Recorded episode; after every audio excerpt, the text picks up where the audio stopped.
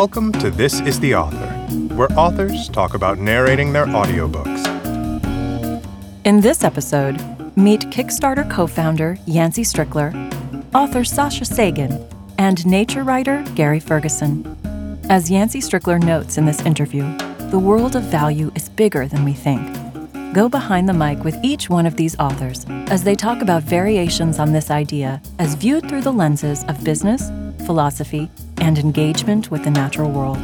Plus, get new audiobook recommendations from these three voracious listeners. Enjoy.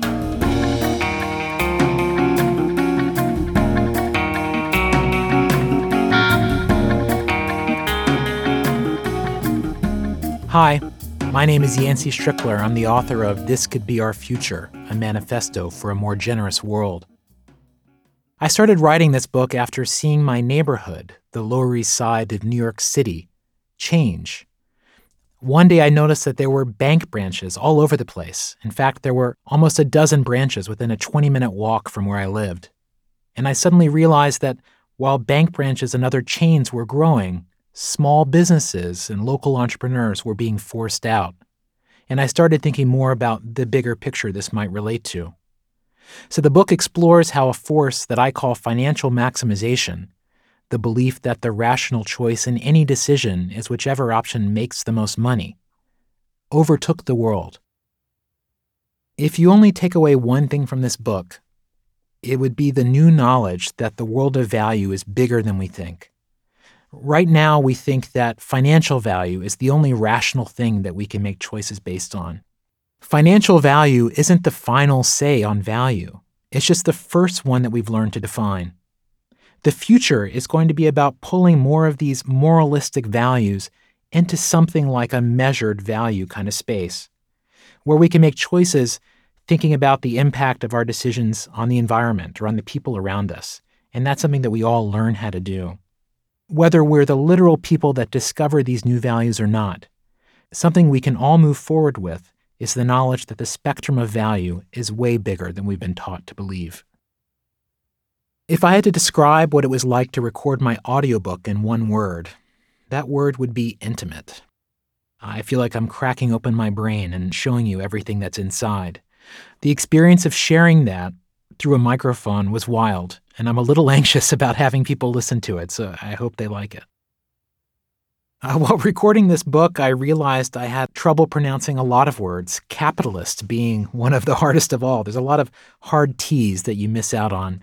Yeah, no, I learned quite a bit about how to pronounce a lot of different names and words like usury, which I realized I had been pronouncing incorrectly before.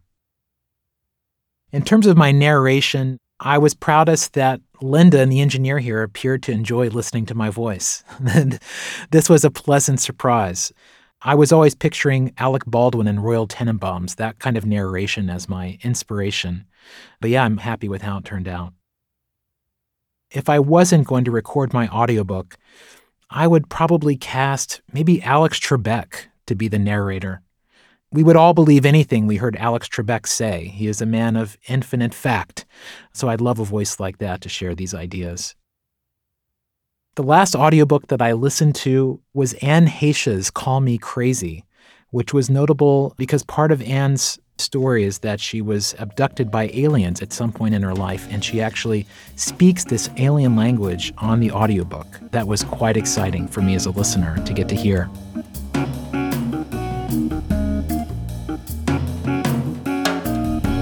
Hi, this is Sasha Sagan, author of For Small Creatures Such as We. I wrote my book because I became a mom. I realized that my husband and I had to sort of figure out what we wanted to teach our daughter and how we were going to mark time and celebrate and sort of look at philosophy through a secular lens without being really pessimistic and cynical. And the more I talked to people and the more I wrote about those themes, the more I thought maybe other people felt that way too. I was inspired by my parents' work, which is discussed throughout the book and really is the foundation of my worldview and a lot of what I talk about in my book. If I had to describe what it was like to record my audiobook in one word, that word would be difficult. I love audiobooks and I'm very chatty. And so I thought it would be a breeze, but it was so emotionally difficult. And I realized that I have a serious tendency to drop words, add words in, even though I wrote the book. I realized I had trouble pronouncing salve. I thought it was salve, like something that you put on your skin for healing purposes. It has an L in it, and I didn't know it was silent. I'm going to be 37 in two months, and I didn't know. Also, there were a lot of foreign language words in the book that I had to practice, and I hope I did okay with, but those I knew I didn't know how to pronounce, so that wasn't a surprise. Hopefully, they turned out okay. I am proud that I was able to not cry during the entire book. It could have just been hours of listening to me weep.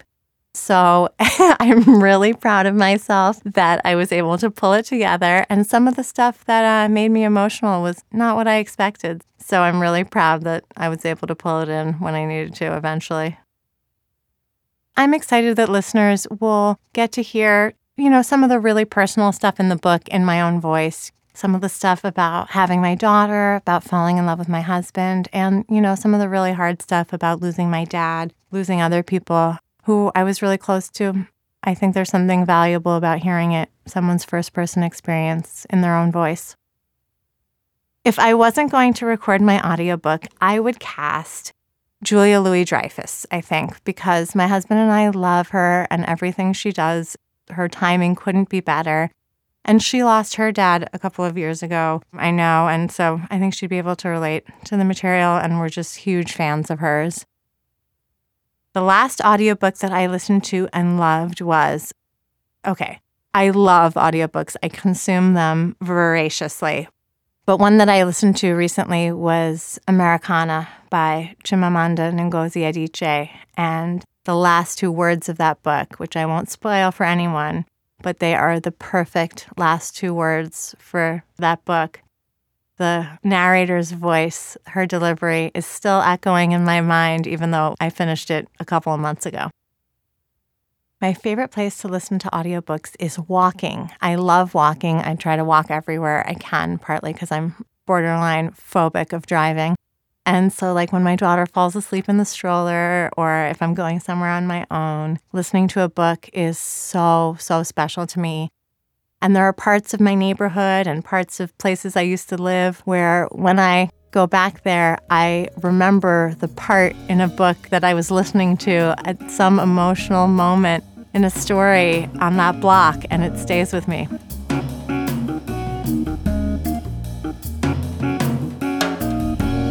Hi, this is Gary Ferguson, author of The Eight Master Lessons of Nature What Nature Teaches Us About Living Well in the World. You know, I wrote this book because I wanted to shine a light on the wisdom of nature and do it in a way that allows people to use these lessons, this wisdom, for their own lives. I wanted to remind readers that they are nature and that a lot of what works for all of life can work for them. Choosing one word to describe how it was to record the audiobook, I would say enlivening. These are the stories of what it means to be a, a traveler on planet Earth, giving actual voice to the wisdom of redwoods and wolves and elephants and humans too allowed me to more fully touch the energy held in what seemed to me to be strands of miracle. I had lots of good help in the studio, thank goodness, because I sometimes missed words, sometimes mispronounced them, sometimes had little clicks going on in my mouth, all of which certainly aren't relevant when I'm sitting at the keyboard, but suddenly became of great importance. I have a new appreciation for sound editors and sound engineers. I realized I had trouble pronouncing the name of a Hopi tribal elder. He was a scientist by the name of Frank Dukepoo. In fact, so confused was I about how to pronounce that, I finally had to call the Hopi tribal government and ask for help. You know what I feel good about, what I'm proud of, is to have been given the chance to show through my voice both the astonishment as well as, I would say, reverence I felt when writing about these essential lessons of how life on earth not just works, but thrives. If it wasn't going to be me recording my audiobook, I would have cast David Attenborough. His voice can carry so much delight, so much dignity, and also so much concern for the planet. Besides, what story doesn't benefit from a British accent?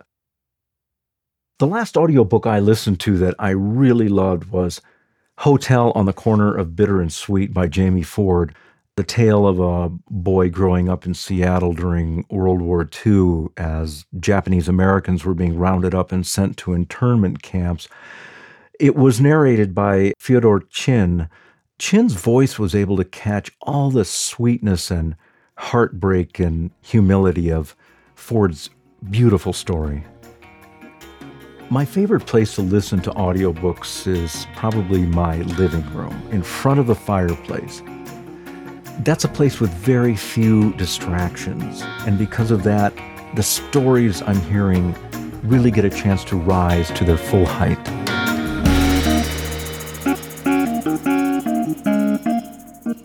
This is the Author is a production of Penguin Random House Audio. Thank you for listening.